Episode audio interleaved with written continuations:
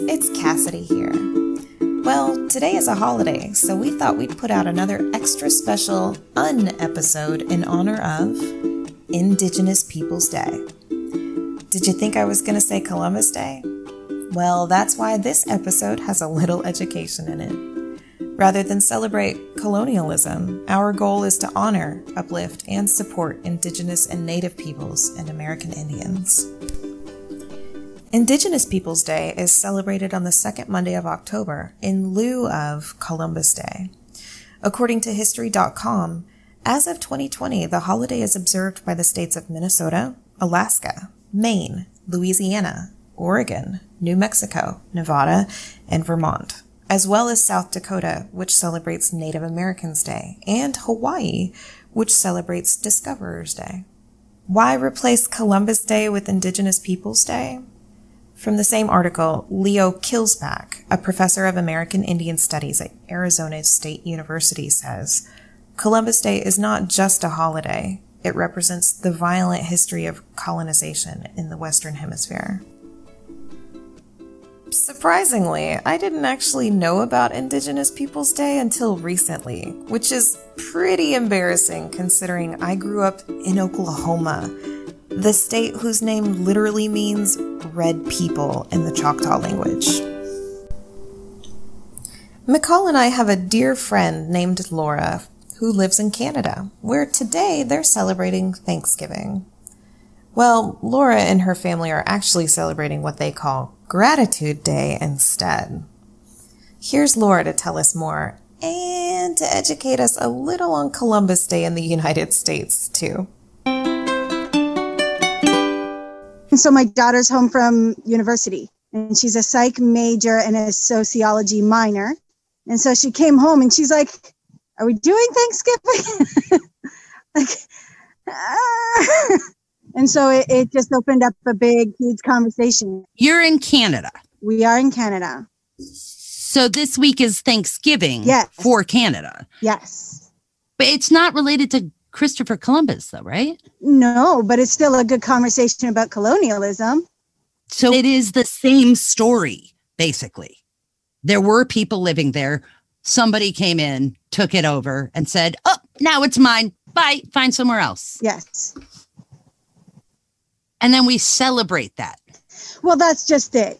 So I said to my daughter, I was like, But here's the thing, right? Is that we've never been like in Canada, we don't have that huge tradition of making our kids dress up like pilgrims and do those weird plays with native people wearing feathers and stuff like that's not a thing here.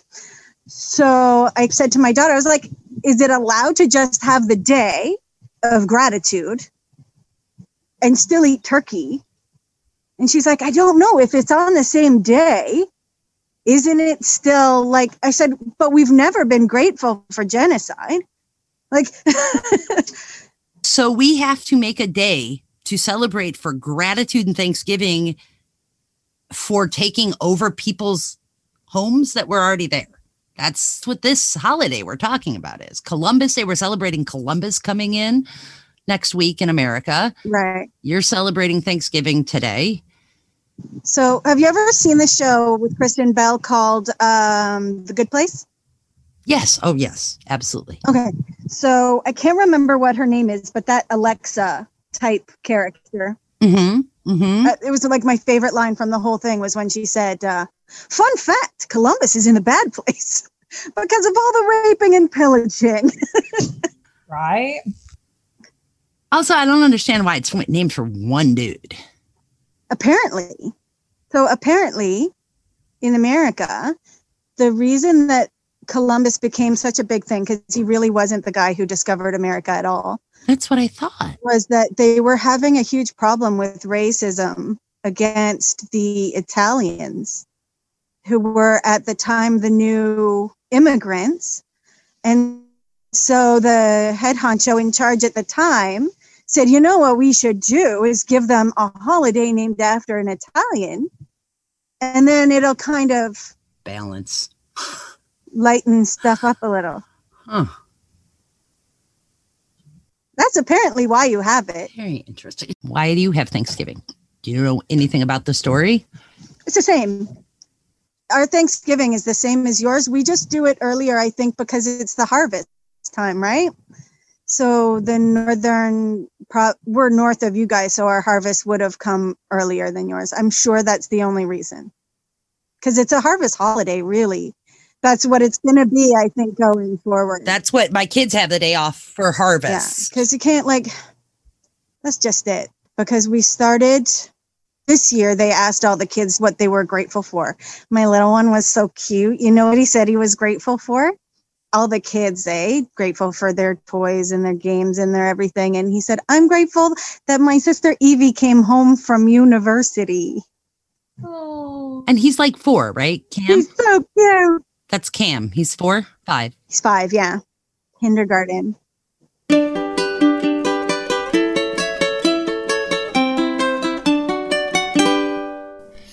So, how can we celebrate Indigenous Peoples Day? Well, check out IndianCollective.org, which is literally spelled out InDNCollective.org, based in South Dakota, which is an Indigenous led organization dedicated to building Indigenous power. Donate to a local tribe in your area, or donate to the COVID 19 Emergency Response Fund, which supports Native organizations on the front lines. I'll provide a few links in the show notes for some more ideas on Indigenous organizations we can all support today and every day. Well, well, well. Cassidy makes almost a whole episode by herself when I was supposed to. this is McCall. If you've listened to our episode on the collective unconscious and all things woo woo, then you'll have heard my confession. As a child, I mistakenly identified myself as Native American due to my birth name of Blackwood and some misinformation that I received from adult family members.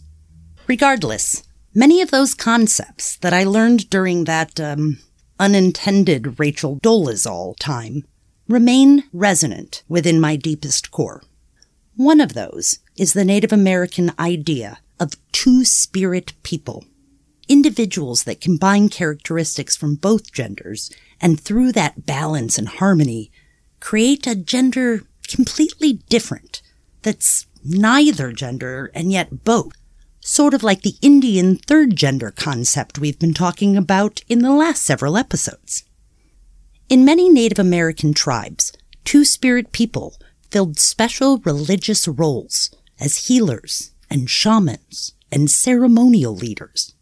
In fact, amongst the Lakota, Mojave, Crow, Cheyenne, and other tribes, two spirit people were considered especially blessed in the area of love and attraction. They could even bestow that gift to others. Currently, there are 574 federally recognized tribes in the United States alone.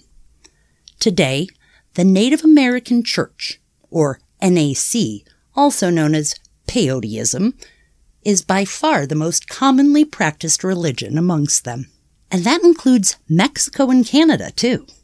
One of its first important leaders was Quanah Parker. He was the son of a Comanche chief and a white woman who was kidnapped as a child and assimilated into the Nakoni tribe. Quanah actually adopted the peyote religion after he was gouged by a bull while he was visiting his uncle in southern Texas. When a curandera, sort of a Mexican healer of bodies, minds, and spirits, a doctor, therapist, and a priest all in one, was called upon to treat Parker's wounds and used a strong peyote tea to effectively heal him. See, from the earliest times, Native Americans viewed disease and death as the natural result of an imbalance in an individual. So, what better pharmacist than the Great Spirit itself, who purposefully created peyote for medicinal, spiritual, and healing purposes? So it's used, along with other sacred plants, prayer, and fasting, to cure most imbalances. Within the Native American church, peyote is not used as a recreational drug, like ever. It is holy a sacred sacrament, much like mushrooms were to Maria Sabina in Mexico, or communion at your local church. I've got some fun facts for you. First one clinical studies indicate that peyocactin, the water soluble crystalline substance that comes from peyote, proved an effective antibiotic against 18 strains of penicillin resistant staphylococcus, also several other bacteria, and a pesky fungus to boot. So, maybe there's something to that pharmacist, huh? Here's an interesting fact about the NAC. It originated in Cassidy's home state, the Oklahoma Territory, in the late 19th century. Some might consider it monotheistic, sure, but that's just due to the umbrella belief that there's one supreme being, often called the Great Spirit, which inhabits, well, pretty much everything. See, it's a concept of universal spiritual energy, like divine source. Within the Lakota and Sioux tribes, it's called Wakan Tanka, which generally translates to the Great Mystery. And it could be interpreted as the power that resides in all, all objects, all places, living things and inanimate. Perhaps even words possess a distinct spiritual God essence energy. All matter is animated and alive, emanating and receptive to some spirit force. Okay, another fun fact. Most native cultures don't have a word for religion because it's just such an intrinsic and inherent perspective for them. However, the fancy theological word for this particular cosmological understanding is called animism. And that comes from the Latin word anima, which literally means spirit. So, although they definitely do believe in one supreme spirit, their mythology tells a tale of creation that includes all these petty gods, things like the sun and moon and stars. The word animism was coined by Sir Edward Tylor in the late 19th century, who says it's one of anthropology's earliest concepts, if not the very first. This means that for native cultures, there was no hard and fast distinction between the spiritual world and the material world. However, colonial European missionaries exploited the similarities between their concept of God and the Great Spirit to encourage conversion to Christianity. Another guiding principle of the NAC is seeking balance. In fact, as I mentioned earlier, they teach that imbalance is the source of death and disease, but also interpersonal disagreements. So adherents try to achieve balance through any means necessary, including prayer and peyote. Chief Luther Standing Bear of the Lakota Nation put it thus From Wakantanka, the Great Spirit, there came a great unifying life force that flowed in and through all things. The flowers of the plains, blowing winds, rocks, trees, birds, animals, and was the same force that had been breathed into the first man. Thus, all things were kindred and were brought together by the same great mystery. Makes me think of God's fingerprints throughout nature, the Fibonacci spiral, the golden ratio, all things that we're going to be talking about on upcoming episodes.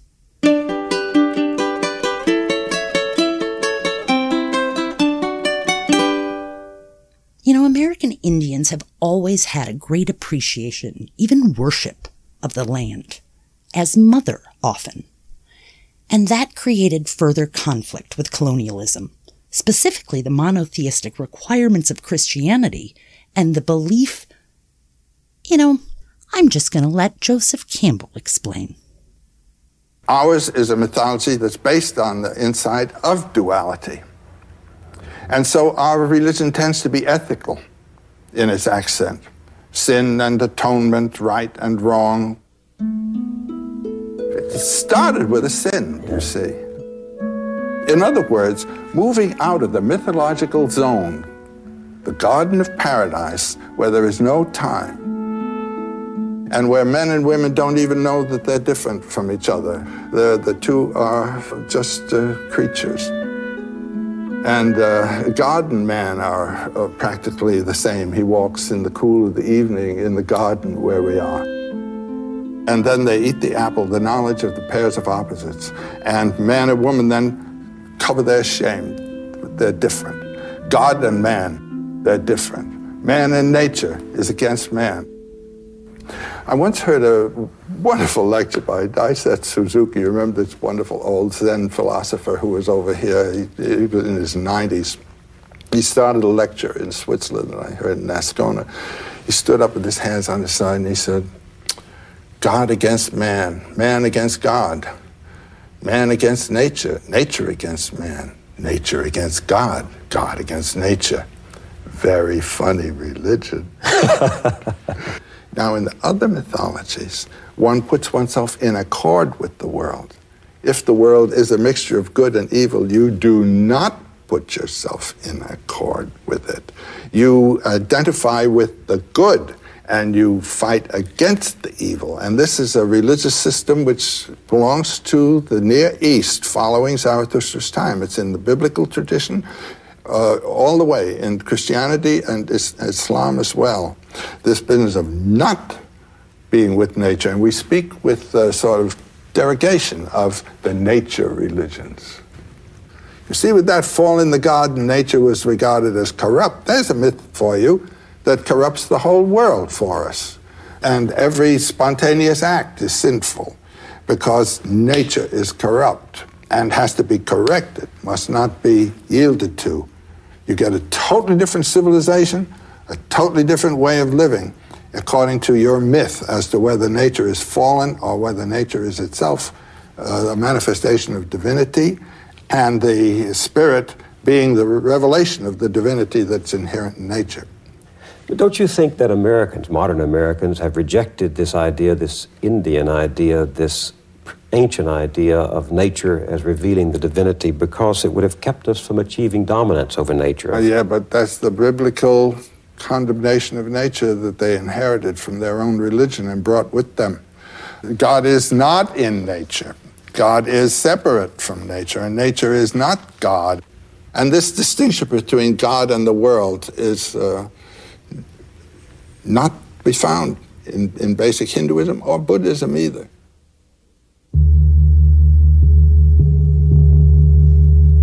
I'll never forget the experience I had when I was in Japan. To be in a place that never heard of the fall in the Garden of Eden.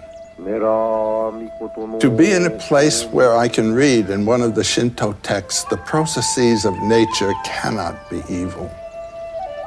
When every impulse, every natural impulse, is uh, not to be corrected, but to be sublimated, you know?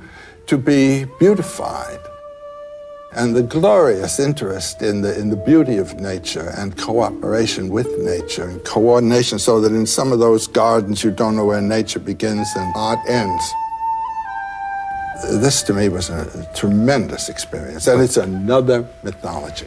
From the Upanishad, then he realized, I indeed am this creation, for I have poured it forth from myself.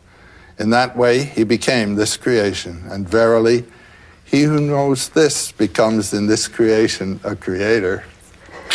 That's the clincher there. Yeah. When you know this, then you've identified with the creative principle yourself, which is the God power in the world, which means in you. It's beautiful.